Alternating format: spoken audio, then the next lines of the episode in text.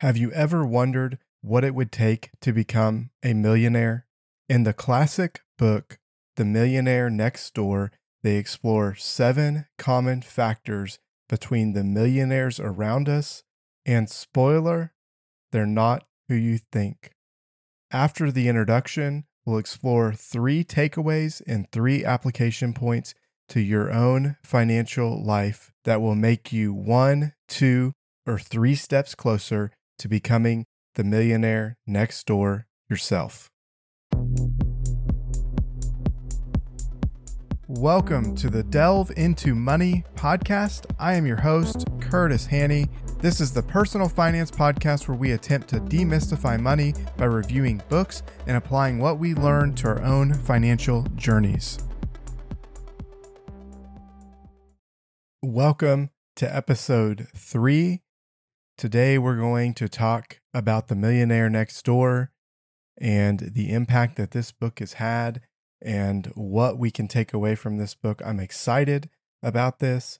This is one of, I feel like for me, this is one of the most influential financial books that I've read, and we'll break down why that is as we walk through this episode. This book, The Millionaire Next Door, was written by Thomas Stanley and William Danko. Thomas Stanley is is someone who who had a lot of influence.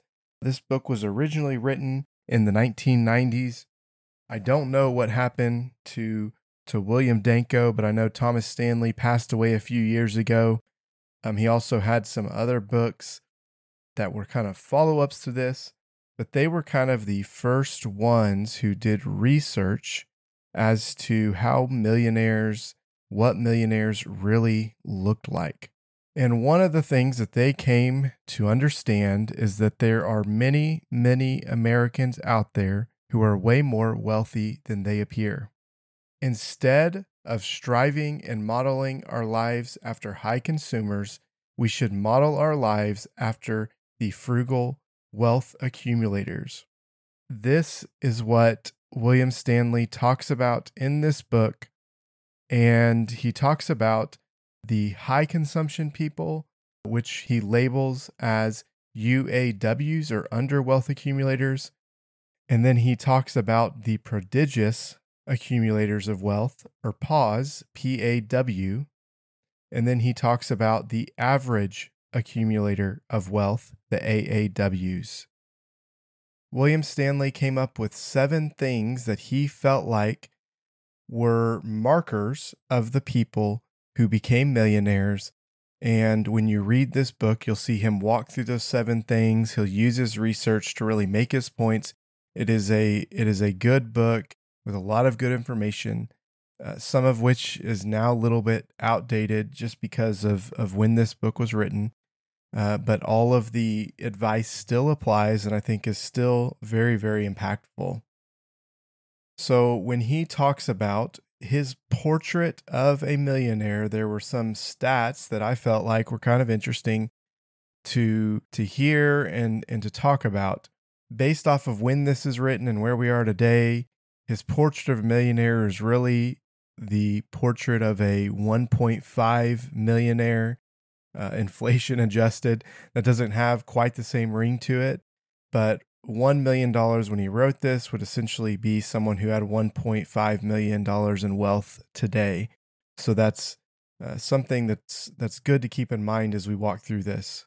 Five things that I took away, statistics that I thought were super important in, in kind of what we're calling the portrait of a millionaire. Number one, self employed people are 20% of the workers, but two thirds of the millionaires. And I don't think it's any shock that people who are self employed are much more likely to accumulate wealth. When you go work for a corporation, you have a cap on the income you can make, and this is great for a lot of people because it provides what they think of as stability, whereas self employed is seen as not quite as stable. But as you've, I'm sure many of you have heard and, and thought about, if you're working for a company, you have one income, one stream coming in. If that stream goes away, you're broke. Whereas if you're self employed, your customers are considered to be your streams of income.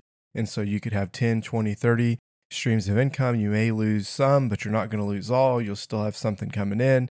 At least that's the theory. Being self employed also means that you can work as much as you like, you can do whatever you do, and your income is going to reflect the amount that you work. So I thought that was super interesting uh, definitely shows the self employed path is something that is helpful towards becoming a millionaire, but you have to really perform because it's all on you. Another attribute in the portrait of a millionaire was that realized annual income was less than 7% of their overall wealth. So if we talk about a portfolio of $1 million, their annual income would typically be $70,000. And I don't know, you know, I thought this was interesting, but I don't know if this is an after effect or a pre effect. I think that that maybe an after effect may be something that you see, uh, but I think it also helps. It's good to know or think about because we think that millionaires are people that are bringing in a ton of annualized income. But the reality is is that you don't have to bring in a ton of income to become a millionaire. And and it's really that difference between your spending and your income that is most important. So we'll talk about that a little bit more later. Number 3, uh, 80% of the millionaires were first generation. And this goes against some of the discussion and talk out there that that all of this wealth is held among this small group of people and others don't have access. I think we could get into all sorts of political discussion, and I think there's definitely some credence to it being harder to take those steps up than it used to be. But even with that, still 80% of these millionaires were first generation. The fourth attribute is that they all had go to hell funds, as he called it, and meaning that they could live for 10 years without working. I think that this is something that we should all strive towards. I don't know if 10 years is the right number, but this gives you the freedom to make decisions a little bit differently. And then number five, they invested 20% of their income. And I think this is something that is a precursor to them being a millionaire. I've seen some other numbers that could have gone up to as much as 25% of their income, but it is no secret to accumulate wealth you have to save a significant portion of your income, which is going to help you create wealth. One of the quotes early on in the book says, Building wealth takes discipline, sacrifice, and hard work. I think we see people as lucky, we see people as just happening to be in the right place at the right time. But building wealth is a long game we hear about the overnight millionaires or the overnight successes, but the reality is building wealth for 99% of people takes discipline, sacrifice, and hard work. We're going to talk briefly about the three takeaways that I had. We'll take a little bit of a break and we'll come back and we'll talk about the financial application to your life. Takeaway number one you become a millionaire next door by living well below your means. This is accomplished by playing great defense, having a budget, and planning for the future. In the book, The Millionaire Next Door, they talk about playing great defense, and, and that leads to the question what does this mean? Well, they talked about it in a couple of different ways. They talked about having a low amount of spending and not caring about your physical possessions, not not caring about the status symbols that many people care about. But then they also talked about the husband and wife being on the same page. In this situation, especially in the 90s, since men were so often the high wage earners, they put one of their keys is that the wife would support lower spending habits. One of the quotes in the book from one of the people that they interviewed uh, even went as far as to say that they had to encourage or or push their wife to actually spend money that they needed to to really spend. The reason this is important is you got to get both spouses on the same page. We'll talk, I'm sure, at some point here early on about. I plan on bringing my wife on and talking about finances as a couple. But this is definitely so, so true because if you have people working in different directions, you have people not aware of what each other are doing, you can be working against each other, and the work done by the right hand can be totally offset by the work done by the left hand. And and one of those works by the right hand would be saving, and then by the left hand would be spending. If it's if it's going out quicker than you can pull it back, it's just going to make it very, very hard to build wealth. The other thing is when you talk about playing great defense is you can't play defense if you're not talking. I think about playing basketball Great defenses in basketball talk to each other and know where each other are. And I think this is super important to doing well financially and, and definitely played out in some of the research that was done in this book. And then finally, on this front, it's kind of what I already talked about a little bit. William Stanley says that the millionaire next door, in his words, is frugal, frugal, frugal. That was him using the three frugals, not me. And I think that is absolutely a piece to this. I think that frugal mindset is going to serve you well no matter what stage of life you're in. I think it's interesting when you talk about the millionaire next door and you talk about them being business owners, that frugality works when they're struggling and it sticks with them as they grow. From his research, he talked that the wealthy are more likely to shop, haggle, and negotiate in any circumstance. And so I think that that's an interesting, that's a mindset thing. That's something some of us struggle with, especially in today's economy. It's not as common as it was back in the day, but I think there are definitely still places that you can do this and still places that you can adopt this mindset. Number two, uh, when we talk about the millionaire next door is that they have a budget. I think there's this perception out there that if you're a millionaire, you do not need a budget. But the reality is is we always need to know where our money goes. Maybe this is a habit that they just carried over from before they were a millionaire. But if you are a millionaire and you're not tracking what you're doing, you're very quickly not going to stay a millionaire. The other thing that having a budget does is it, is it establishes a baseline of spending. Two thirds of those surveyed in the book knew how much they spent on food, clothing, and shelter. I think you'd struggle to find a third of the population who knew what they spent on food, clothing, and shelter. This is a clear separator and I think that even if they don't budget in the same way they did uh, when they were struggling or when things were tight, they're absolutely still budgeting. Uh, the overall majority are still budgeting, even as a millionaire. Their budget may be more simple. They may be just tracking their big, you know, shelter, food, savings, investing, and then general overall spending category. Other than that, and and maybe your budget doesn't need to be as tight as it did but that budget is going to again help you establish those baselines.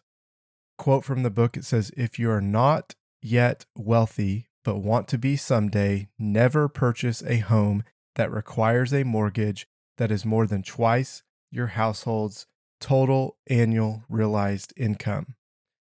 I think this is great still today, and I know that this may not be possible in certain parts of the country, but it absolutely is a good rule of thumb to work by. Number three, we need to spend time planning for the future. William Stanley talked about clearly defined goals helped those millionaires have a better future and led to more happiness. I think we can all absolutely learn from this. I think this is something that that is easy to get off track on, but we need those short-term and long-term goals and we need to consistently talk about and refine those with those in our household. The reality of the matter is, if you don't spend time planning, this goes back to the first point I made of if you and your spouse are not on the same page, you're going to be running in different directions. Setting and establishing a plan and defining goals, whether that be net worth goals, whether that be family planning goals, whatever that looks like, these millionaire next doors spent significantly more time planning for the future. If they did it, I'm going to do it, and I think you should do it too. Takeaway number two the millionaire next door allocates their time, energy, and money in ways that are conducive to building wealth. Money is a resource that we cannot get back when we squander it, so we need to treat it with care. I think that last sentence kind of says it all in there. Money is a resource, and when we squander that resource, that resource is very difficult to get back. I think about as a married couple, my wife has a wedding ring. I saved for this ring. I went and I tried to find a really good deal on this ring and I gave it to her, and she cherishes that ring. Thankfully, I have great taste. I got her something that she loves, which was probably, let's just be realistic, it was most likely luck. But that ring is treated with care. That ring is taken off when she's doing more vigorous or more physical labor. That ring is cleaned periodically uh, with these at home kits. That ring is taken back to where it was purchased and cleaned by them. If there's a diamond that goes missing, that is a source of angst for her and for us. Just as you treat that ring, we should treat all of our money the money should be cherished and we should know, going back to number one, we should know where it's going. Number two, we spend our time on what is important to us. And I've actually said this for a long time. And when I went back and was looking at this book, I had a note in there that said this and had that you spend time on what is important to you. And I think I even said this in the trailer or in the introduction. But I read this book back in the the mid 2000 teens, like 2012 to 15, somewhere around in that area. So I've read this about, you know, 10 years ago, maybe. And I think I even read it before that point, but that's just the copy that I have is shows that's when I last read it. This is so, so important. And if we allocate our time, our energy, our money to things that are not going to take returns or not going to be steps forward, in our wealth accumulation to become that millionaire next door, it's going to work the opposite way. And I'm not saying that everything we do, everything that every action that you take has to go towards this wealth accumulation, towards becoming that millionaire next door. But we should absolutely look at the time, look at the energy, look at the money we spend, and ask if it's conducive to building wealth.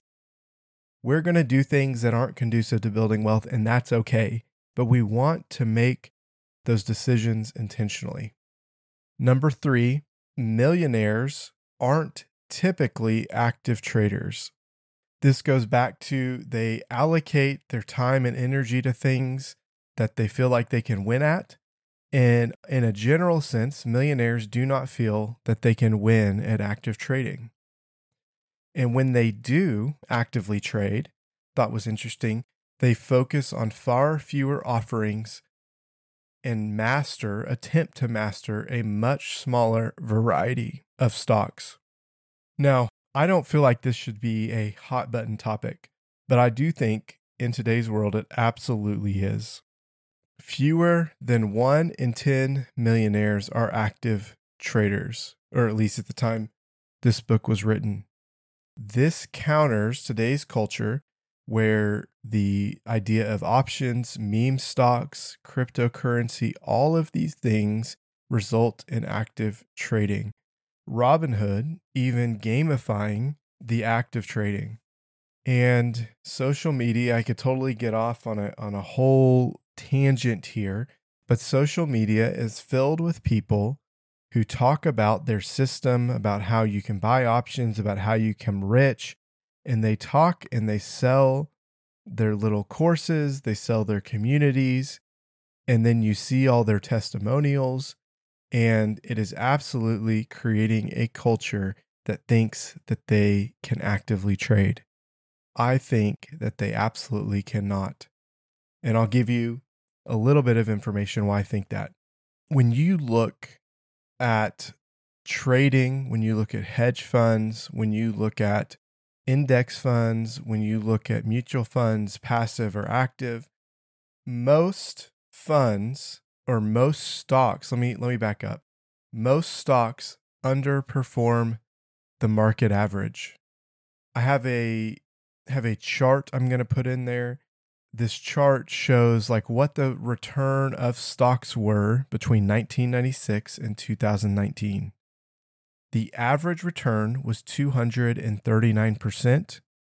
The median return was 52% if you look at the frequency of the returns, you see that most individual stocks fell below the 200% return. And with actually the three highest bars on the whole chart being 50% return over that over that period or less.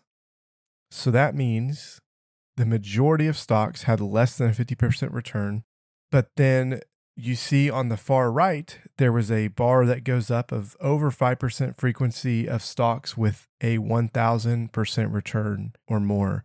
So, what that tells us is that the majority of stocks in the market are losers. If you're picking yourself, the reality is you're most likely to pick losers. On a short term, you can probably pick winners, but the reality is you're going to pick losers. Another thing in this is you think about active funds versus passive funds. You would think active funds, you have the best managers, you have the most smart people with money. But historically, active funds have underperformed the market in all sectors. The link on this, I'll again put this link. It's from IFA.com and it shows very clearly that in this report that was done that active funds are not good at beating the market. The Financial Samurai is a website as well. I'm going to provide that link, but it's a great resource, really in depth, uh, discussing the difference between these types of funds. So, active funds, you think of these are some of the smartest, and then you think the same thing about hedge funds. You think hedge funds are the, the best and the brightest that we've got. So, hedge funds should kill the overall market. But Barron's, in an article I pulled there, so that hedge funds beat the market on an average by 1.5%. And these are the best of the best. The, the question to ask is if a hedge fund can beat the market by 1.5%, what can you expect to beat the market by? And I'm going to say you can't expect to beat the market at all. Another element of this is is for the last 10 years we have been on a long run up. Sure, we've had dips, but all of these gurus and people claiming to have success, you have to look how long have they been investing? I'd say the majority of people that you could see and get pulled in by have been investing for less than five years. And I've seen a significant uptick in people that have only been investing since after COVID started. And we saw what happened with COVID. It was an extreme drop and then extreme run up. Success in that market does not mean you know what you're doing. It does not mean you're performing well. To know how someone is at handling or how, how good someone is in the market, we need to see them in all situations. And so we have to see them when performance lags. And so, if something does not have a 10 year history or more than 10 year history, because that's when the last crashes were, then we can't even begin to trust them because all of those returns could be wiped out in a matter of days in a crash. Takeaway number three the millionaire next door raises children who are independent. They do not give money to their children regularly or provide economic outpatient care, as Dr. Stanley calls it. They in turn raise children who are financially self sufficient. This point, this takeaway was super, super interesting to me. And part of the reason is is I'm we're expecting a child. So I'm thinking about how we're going to raise our child today, how we're going to raise our child in 5, 10, 15, 20 years as they go out into the world. And I also think about how we live and how that affects our child because the lifestyle that me and my wife live is going to affect the way my child interacts with the world. This point was really interesting to me because, and I think you kind of have some cause and effect things going on here. I think many of these millionaire next doors, if you look that 80% of them are first generation wealthy, they did not want to provide their kid with the assistance because they knew what they came from and they wanted their kid to go through the same thing. When he talks about economic outpatient care, I think that's a super interesting concept. And actually it's a concept if you think about it this is parents providing for money needs of their children. And i don't i don't think it's all bad. I, i'm not saying that if you that if you get this or, or you're blessed with this or you're you're blessed to be able to give this to your kids or someone else this absolutely does not mean a bad outcome but it does have a lot of potential to hurt it can hurt actually both the parent and the child it hurts the child's ability to be able to make it through hard times on their own. If every time that they're going through something, you are bailed out of that situation, you don't develop good responses to risk or any difficulty or dangers. And that's actually one of the quotes. It says, Courage can be developed, but it cannot be nurtured in an environment that eliminates all risk, all difficulty, and all dangers. The other side of this is the parent also struggles in this situation as well because parents feel that obligation to help their children, which is completely understandable. But giving that money away may seem like it's a small thing, but it actually hurts that parent's ability to accumulate as well. And and in the book they talk about there's some there's some outcomes related to people giving versus not giving, and those that did not give had better outcomes, and their children had better outcomes financially. So it's super interesting to see that and to read that and to learn about that. Another thing is is while we don't want to provide that outpatient care is that that children imitate their parents' consumption. And so if you're giving that outpatient care, if you're giving that money, that child is going to spend it. And, and actually, giving it that money is something that results in us thinking, well, I need to spend this. I need to show that the fruits of what they gave me are helping me. And so it actually de incentivizes saving or investing of that money. Super interesting psychologically that I'd never really thought about, but something that absolutely I can see playing out because I can just think about the fact that if if you receive money, there is a desire for the other person, the person that was giving the money, to see the outcome of that money. And I think about this with just birthday gifts, right? If you get money from someone for your birthday, you feel the obligation to tell them what you're going to be purchasing with that. So the same thing applies in these situations as well. Another thing with the millionaire next door is that their child, their adult children, are economically self sufficient and this is where I talked about what's the chicken and the egg here, right? Are they self sufficient because of what they grew up in, or they self? Why? How are they self sufficient? So I'm not going to get into that, but there were a few things that I thought were interesting about this discussion. They talked about the millionaire next door minimized discussions with adult children that centered on them receiving money. And that these discussions can lead to strain on relationships and create expectations about what's going to come their way. The second piece of that is is that we want to teach children not to consume, but to achieve. Consumption is a focus on an outcome of something they're getting, whereas achievement is more focused on the individual's actions. And I think that that's something that, that we can all learn from, something that's important for all of us, is it's so easy to focus on outcomes instead of the internal actions that we take. The other thing is, is if we focus on achievements, that focus on achievements creates internal motivations, whereas a focus on consumption, you're looking more outward, trying to get what you can get. 10 rules that he had for how to deal with your children. Rule number one never tell children that their parents are wealthy. Number two, teach your children discipline and frugality. Number three, assure your children don't realize your affluence until established. Number four, minimize discussions of inheritance. Number five, never give cash or gifts as a negotiation strategy. Number six, stay out of your adult children's family matters. Number seven, don't compete with your children. Number eight, always remember your children are individuals. Number nine, teach your children to achieve and not to consume. Number 10, tell your children there are things more valuable than money. Thought overall these were some good rules, and so that's the reason I listed them here. We're going to take a real quick break right here, but when we come back, we're going to talk about the financial action steps and how to apply them to your life. If you've made it this far, I want to thank you so, so much for listening to the podcast. I would love for you to go on your favorite platform and give us a rating and review.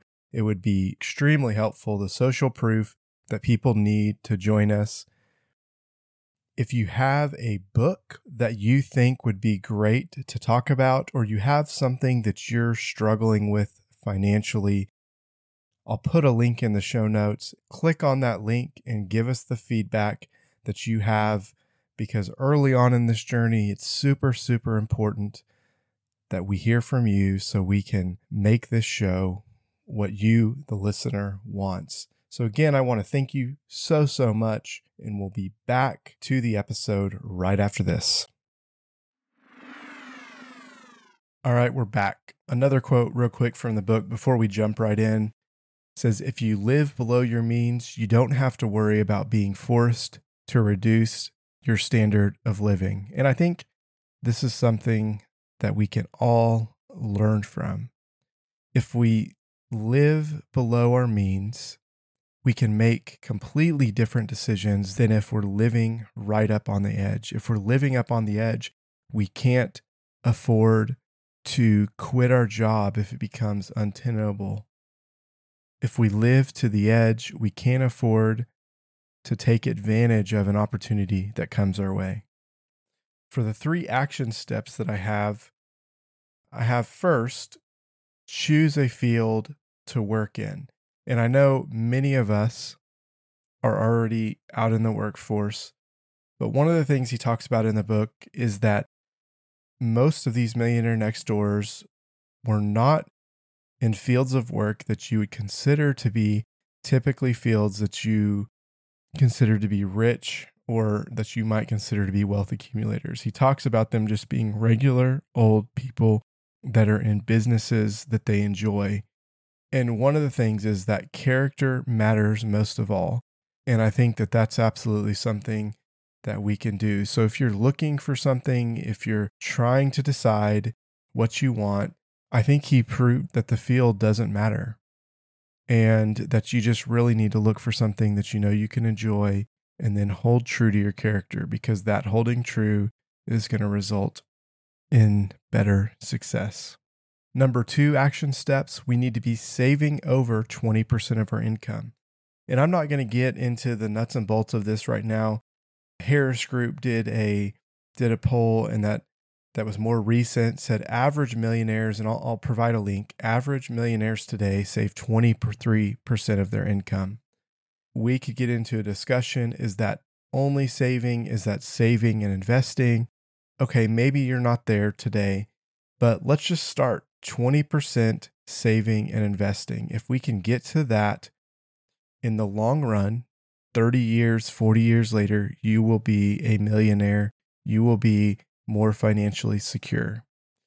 And I absolutely think while we may not be able to make that change today, we can definitely get there with some planning in the long term. And I think while again, we did not get into this in this episode, no matter your income, you can find ways to save. We can make decisions with our money that allow us to save and invest what we need to save and invest. There's story after story of people who worked in grocery stores or lower paying jobs, and when they passed away, it was found that they had a fortune because of the way they'd managed their money. It may not feel possible, but it is possible. So we need our goal to be that we need to start by saving 20% of our income. Once you get to that point, we can discuss further.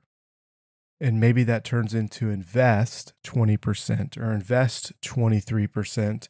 And then you save over and above that for other sinking funds using a Dave Ramsey term that you might have. That is step number two that we can take away from today's episode.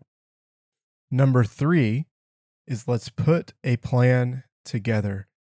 I would guess that most of you out there do not have a financial plan. Maybe because you're listening to this, you guys are in the minority, or yeah, the minority, and you actually do have a plan, and that is great. If you have a plan, let's review that plan. As I've worked on putting this podcast together, this is something that I've realized that I'm extremely passionate about I'm going to be putting together some resources. I'm not making any promises. It's probably going to be months or a year down the line, but I want to put together some resources that will help us as a community put together a better financial plan. And it's something that needs to be not just talked about once, but it needs to be repeated on a regular rhythm. And and this is something that has been super valuable for us, something that we're still working on because frankly it's easy to miss or forget about those meetings that we're supposed to be doing. So that is that is action step number three. Uh, number one is think about your field. Where do you want to work? Number two is save 20% or more of your income. If you're saving more than 20%, let's change that to invest 20%. And then number three, let's put together a plan. And in that plan, we need it to be a one year, five year, 10 year retirement year plan and and go from there. So thank you so much for joining me today. If you enjoyed this episode, I'd love to hear from you. I'd love to hear what you learned. I'd love to hear what you're going to apply from what we talked about today. You can reach out to me at Curtis with a K, K U R T I S, at delveintomoney.com. Let me know what you're going to do different because you listened to this episode today. We'd love for you to subscribe and share this podcast with someone you think could gain value from the content. Please go to delveintomoney.com if you want to suggest a book to review or just connect. Until next week, remember healthy financial decisions are intentional financial decisions. Intentional decisions this week lead to healthy financial futures. Start today and see you next week.